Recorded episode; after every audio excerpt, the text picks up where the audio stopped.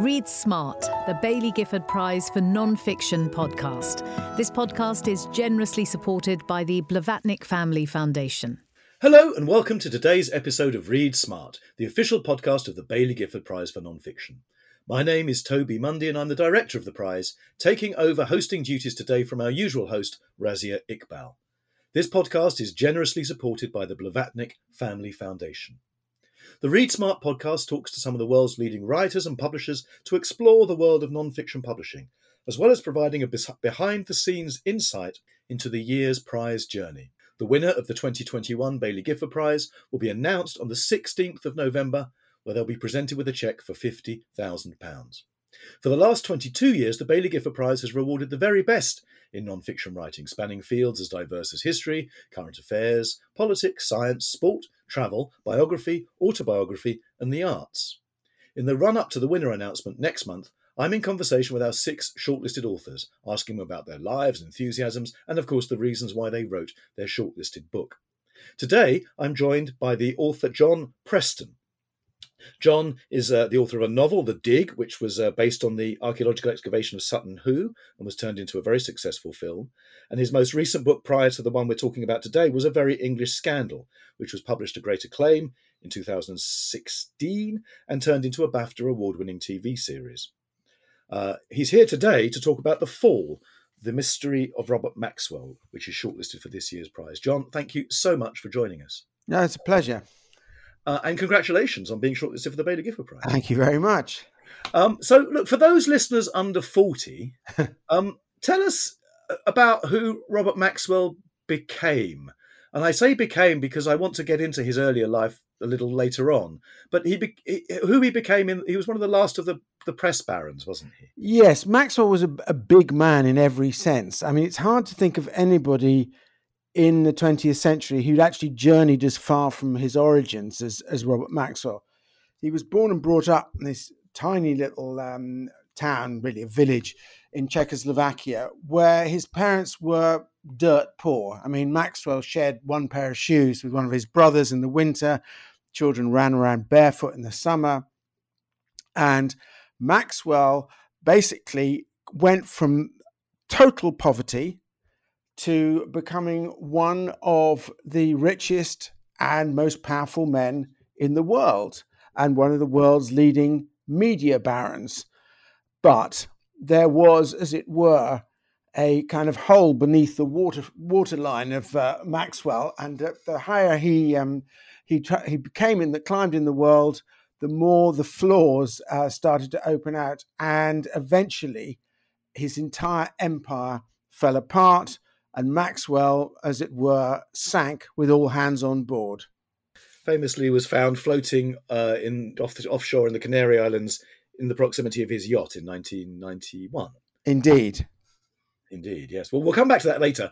Um, but his his early life, well, much of his life was scarred by terrible loss, wasn't it? But his early life was incredibly improbable. Tell us about that Czech childhood a little more, and and when he was born, and and and his uh, that, that that period up until perhaps the invasion of Czechoslovakia? Well, he um, he was one of seven children, um, and his parents were um, Jewish and quite religious. And Maxwell, at an early age, showed a kind of tremendous gift for ducking and diving. And he was selling kind of trinkets to his friends and indeed to his enemies. Um, and when Maxwell was 16, which is in 1939, he leaves the village behind and his family, and he goes off partly to kind of seek his fame and fortune, and partly because he wants to get involved with the war, which has just been declared. And indeed, he does. He joins the British Army and actually has a very successful war. But by whilst he's away, both his parents, three of his siblings, and his grandfather all die in Auschwitz. And that's really the prism that you have to look at Maxwell's life through. Um, and he, when he came to Britain, he denied being Jewish and he changed his name four times by the time he was 23. He eventually plumped for the name Robert Maxwell, partly because he thought it sounded quite Scottish and posh, and partly because it didn't have any suggestion of Jewishness about him.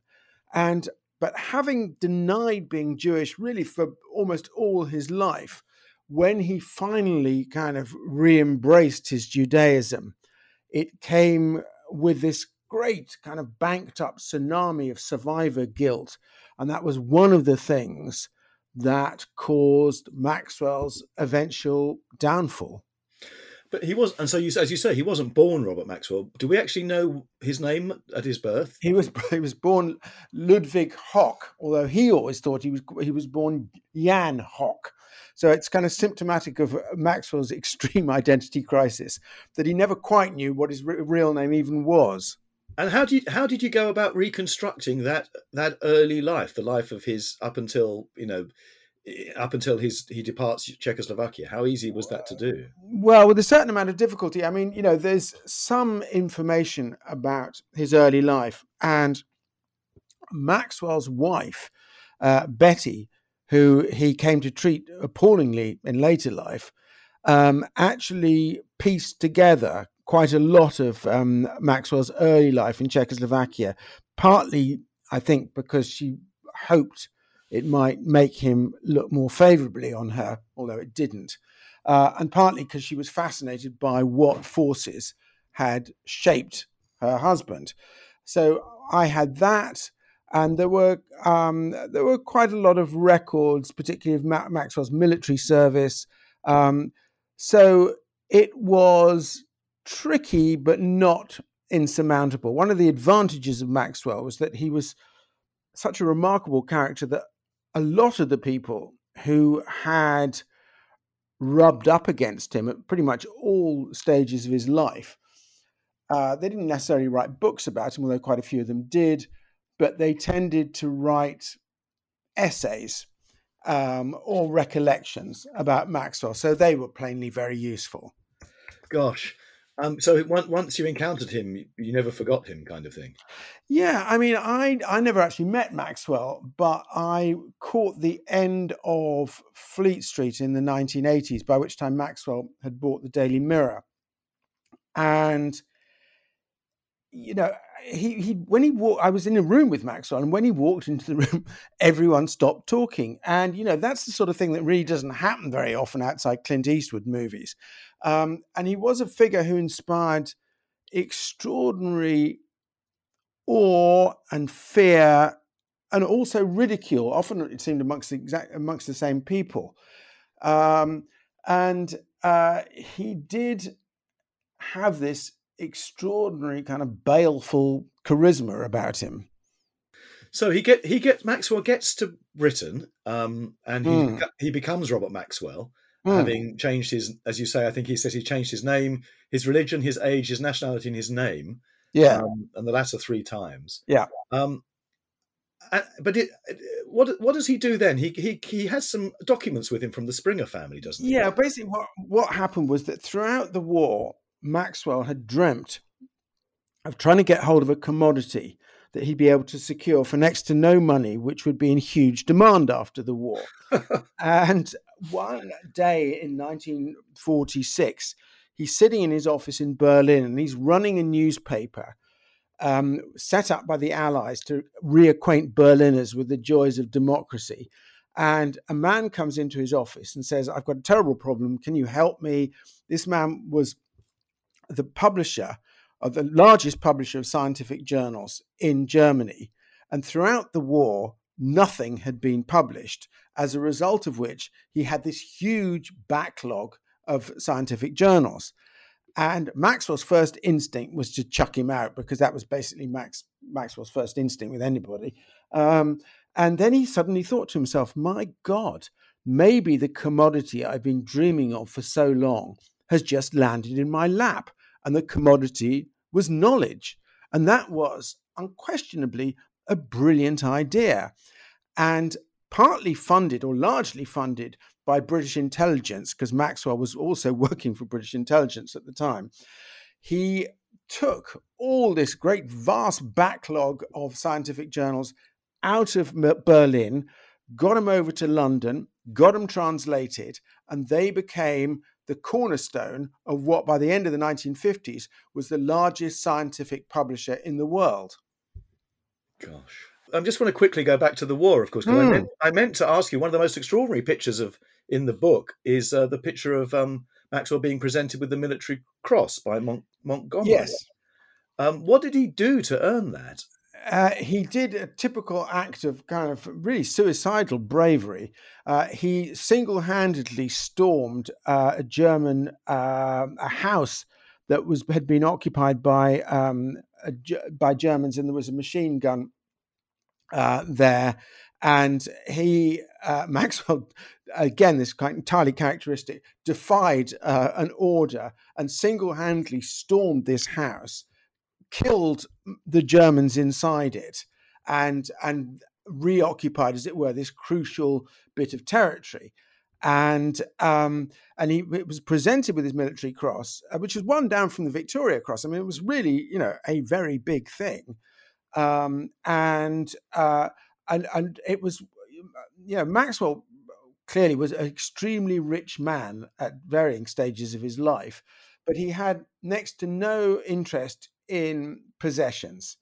Um, and yet, the military cross and indeed the photograph of, of Montgomery presenting it to him were two of his most uh, treasured possessions. And, um, you know, if, if people um, were very, very lucky, he would take them into uh, his study in Headington Hill Hall, which was the house he lived in in Oxford, and with an air of great ceremony, bring these out and show show them.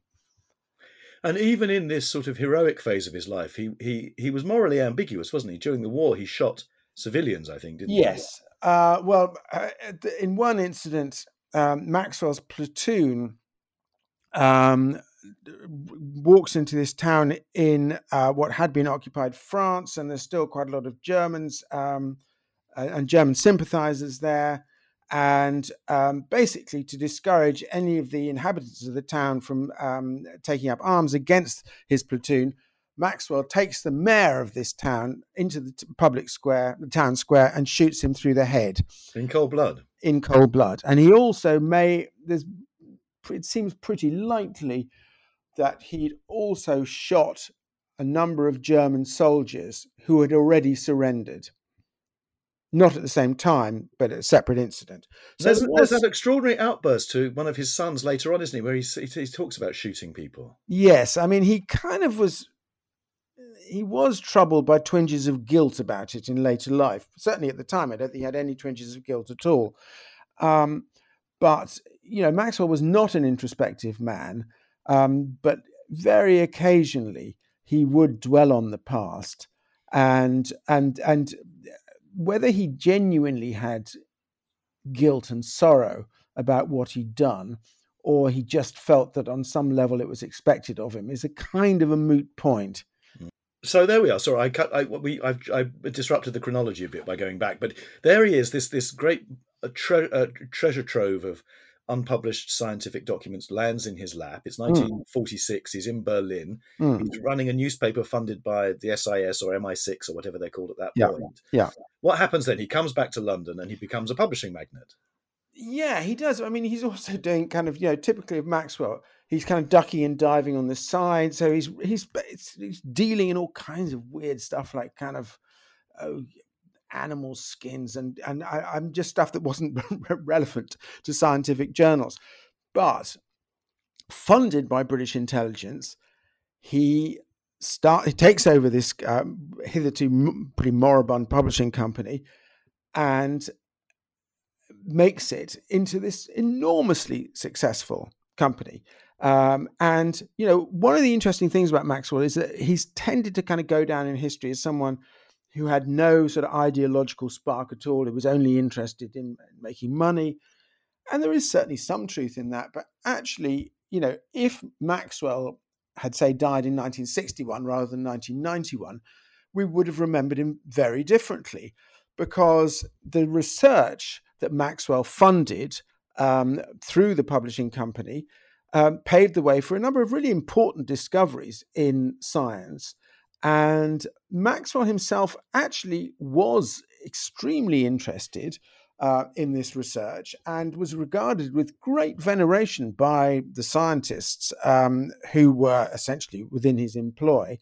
Um, so it's really you know, it's something strange, as it were, happens to Maxwell at the beginning of the 1960s, and a dark cloud settles over him, which never ever really goes away.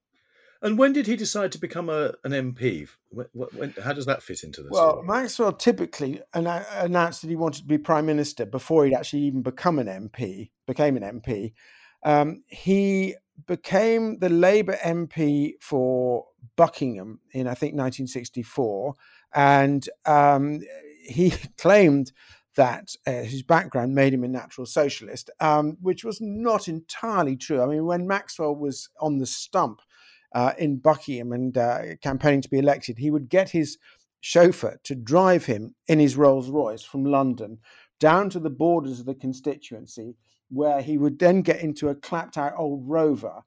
But the chauffeur, still in the full chauffeur's uniform with the peaked cap and everything, would then drive him around the constituency as Maxwell leant out of the window and proclaimed his man of the people credentials. um, and I think that, you know, Maxwell uh, really expected that he was going to be greeted pretty much by a fanfare of herald trumpeters when he first walked into the House of Commons. But this didn't happen. Actually, he was regarded as a bit of a joke and a colossal blowhard, and he kept giving speeches um, on kind of the, the, subjects of really very little interest to anybody outside Buckingham. And uh, there are extraordinary instances in, in Hansard of Labour MPs, fellow Labour MPs, frantically kind of tugging at Maxwell's jacket, trying to get him to sit down. Um, and uh, Maxwell staunchly refusing and banging on and on and on. Um, and instead of, but instead of being um, elected to the shadow cabinet and uh, and, and treated uh, with the kind of veneration he thought he deserved, the only position of any responsibility that Maxwell was given at the House of Commons was he was put in charge of the House of Commons catering committee, um, which he did actually run very successfully. Um, but you know, his political career essentially came to nothing, and it's partly, or actually to quite a large extent, because of that that he shifted his focus and decided that he could wield as much, if not more, power and influence by owning his own newspaper as he ever would have been able to do as an MP.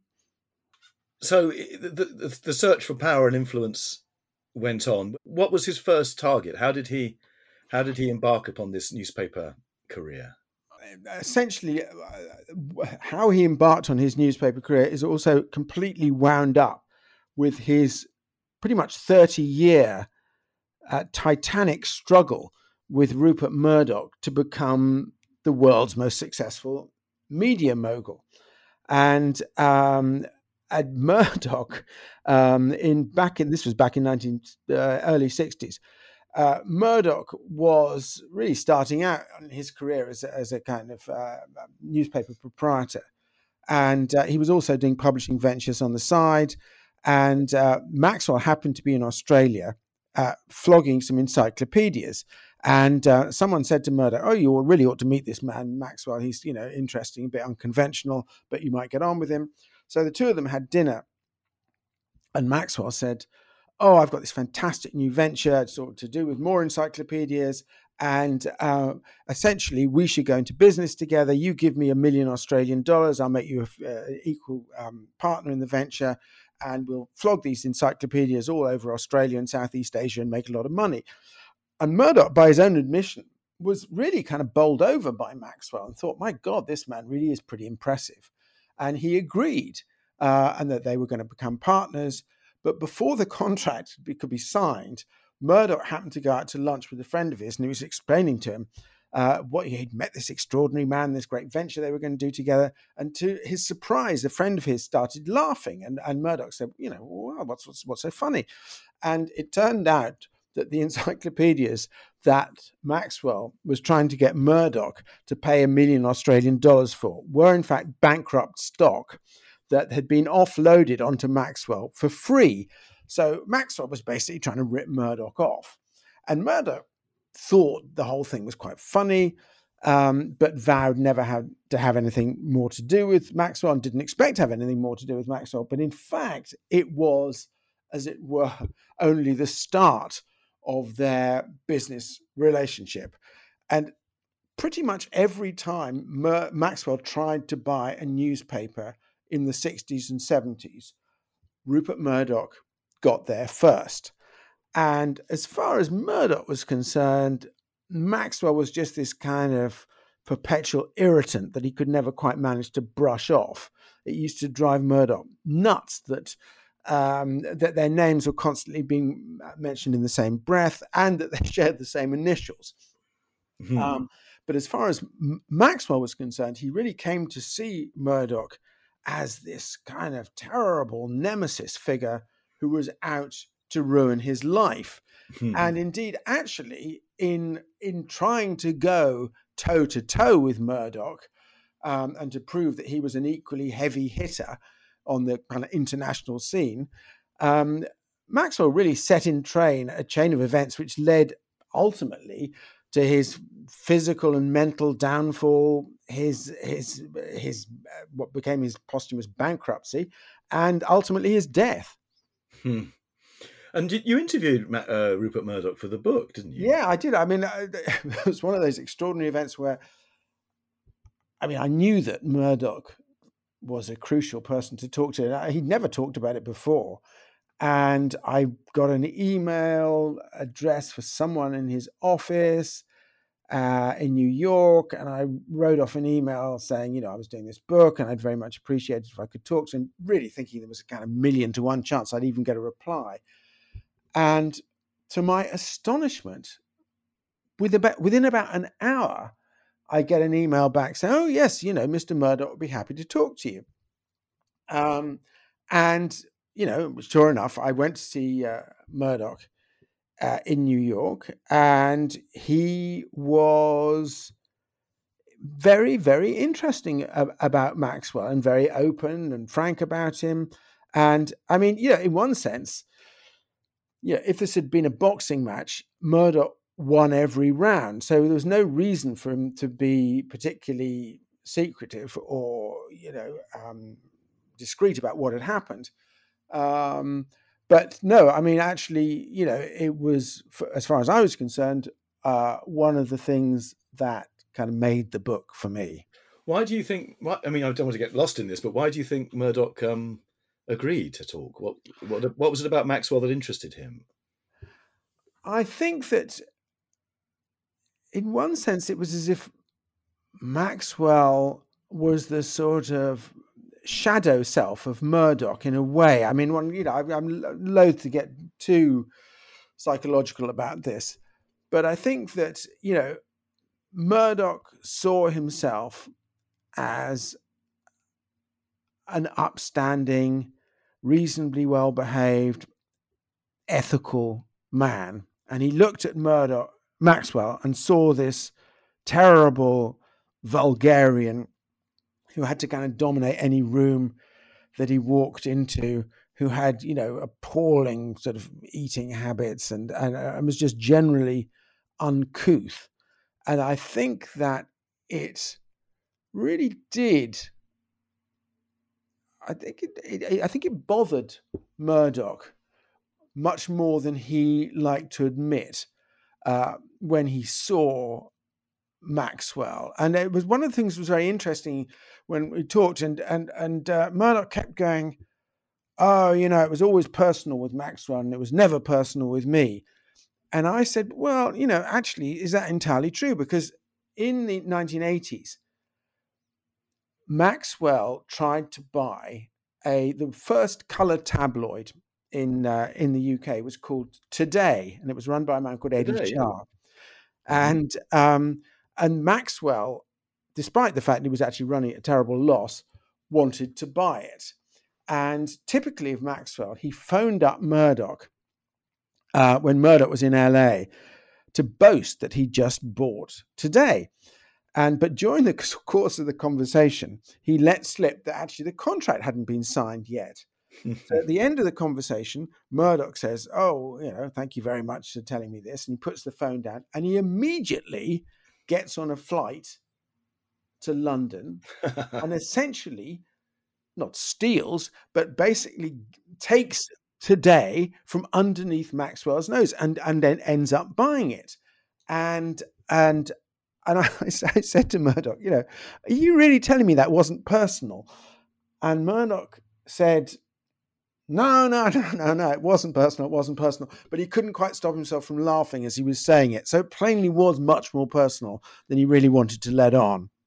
Gosh. Um, and he used uh, newspaper. Uh, he finally got his hands on the Daily Mirror, of course. And yeah. by this point, his behavior had become kind of monstrous, hadn't it? Or had it always been that way? No, I think, it, I mean, I referred earlier to, you know, things, something really changed in Maxwell at the beginning of the 1960s. And it was partly that he became obsessed with owning a newspaper, an obsession which, you know, history will tell us has often driven people mad. Um, and also, there was a kind of catastrophe in his personal life that his oldest son, Michael, who was the heir to the the empire as it had become, um, was very badly injured in a car crash and was in a coma for seven years afterwards, and then eventually died. And um, I think that was a terrible blow to Maxwell and one that he never really recovered from. And he'd always been quite a kind of draconian father in the 50s, but you know, the, family had been quite happy in, in, its own sort of peculiar way.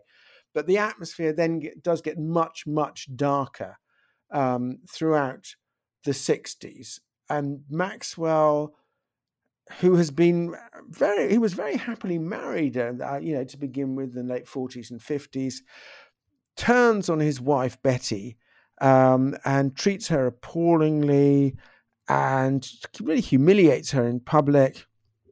Um, and he becomes at the same time this having been a really very good looking young man i mean you know there's a document i found in the secret czech secret service archive in prague which must have been written for someone who was supposed to be following Maxwell when he came on a, business trip to Prague in the in the 1950s. It basically ends up by saying you won't have any problem recognizing him. He looks exactly like Clark Gable, and indeed Maxwell was this very handsome man, um, and and yet he just becomes bigger and bigger and bigger.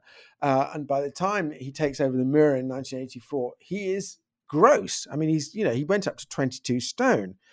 Um, and you and it's as if there was something inside Maxwell that had kind of got completely out of control. And I mean, in a way, his the story of his life is like this sort of terrible morality tale of someone for whom nothing was ever enough. And it's as if there was this great sort of yawning void at the heart of Maxwell that no amount of power and influence and money and sex and food and booze could ever plug.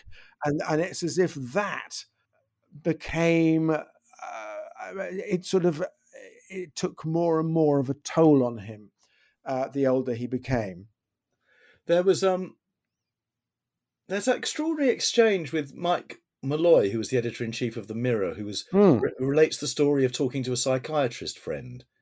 Uh, yeah, Mike Molloy said that he'd um, he he went to uh, a psychiatrist friend of his um, and was outlining Maxwell's behaviour and um, and the psychiatrist said, um, "But I've got you know I've got patients in in in mental asylums as they then were who are much more sane than Maxwell." And uh, and then uh, essentially predicted that Maxwell would come to this terrible sticky end. I think he actually said he probably would die in a fire or something like this. An explosion, I think. An explosion, yeah. sorry, yes, of probably kind of self-combusted explosion. um, and um, and indeed, you know, he really wasn't far wrong. And, and and the psychiatrist said, you know, uh, had he completely alienated his family? To which the answer was yes. You know, did he have delusions of grandeur? Yes. Um, you know, he Maxwell kind of ticked all these kind of, as it were, red boxes as far as this psychiatrist friend of Mike Molloy's was concerned. So, you know, in a way, he was right, and there was a to mangle my analogies. There was a fuse kind of smouldering away there mm. um, throughout, really throughout the seventies and eighties.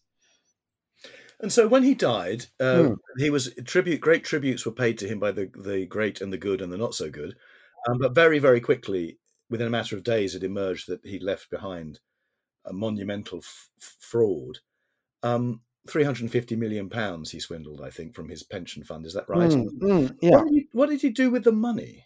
What, what, what was it for? Well, I mean, what, the one of the things you've got to realize is that, you know, 30 years after his death, Maxwell is still regarded in this country, I think, as the kind of embodiment of corporate villainy because he did this dreadful thing, which was to loot the mirror, the mirror pension fund, thereby depriving a lot of people of the prospect of a reasonably tranquil and prosperous retirement. However, what one has to bear in mind is that Maxwell didn't really make any, uh, he didn't try to hide the fact that when he took over the Mirror in 84, that he regarded the pension funds as his own kind of personal fiefdom.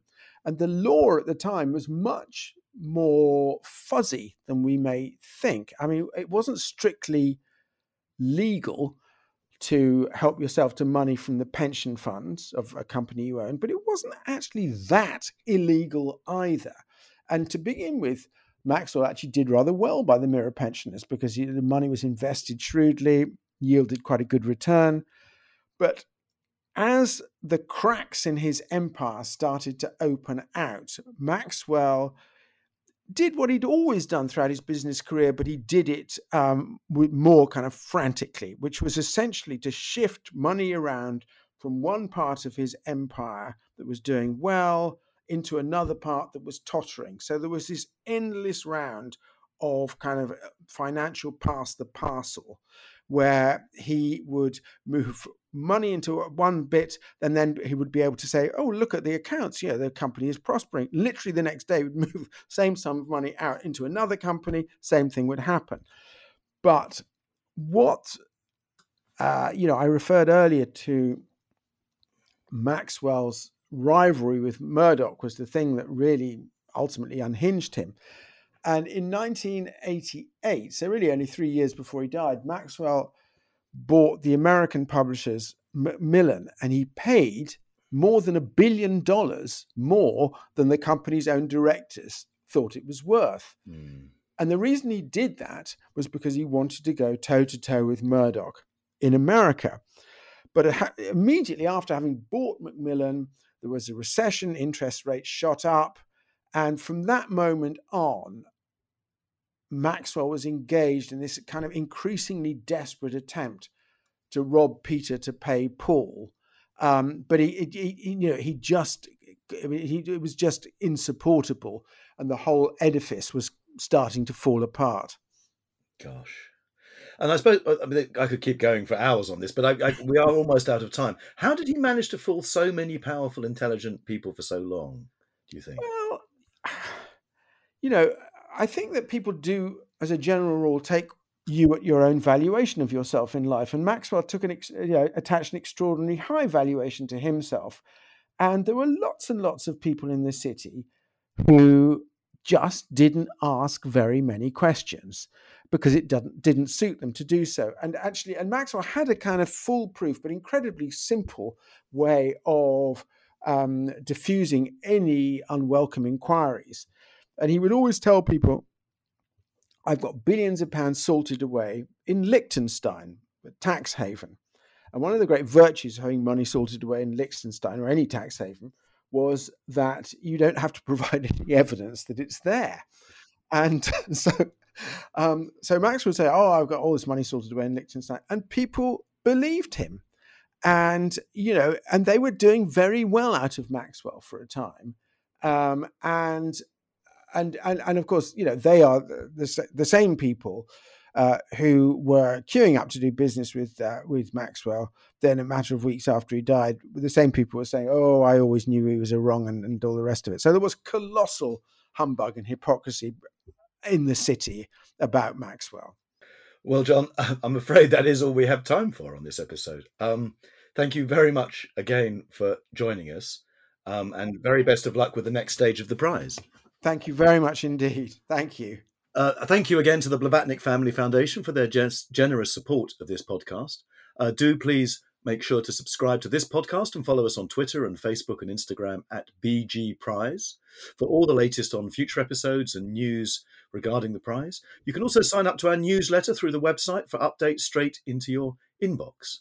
The Baillie Gifford Prize rewards excellence in non fiction writing and brings the best in intelligent reflection on the world to readers. The winner of the prize this year will, as I said at the top of the programme, be announced on the 16th of November. Join us next time for another conversation with one of our shortlist authors. Until then, thanks for listening. See you again. Read Smart, the Baillie Gifford Prize for Non-Fiction podcast. This podcast is generously supported by the Blavatnik Family Foundation.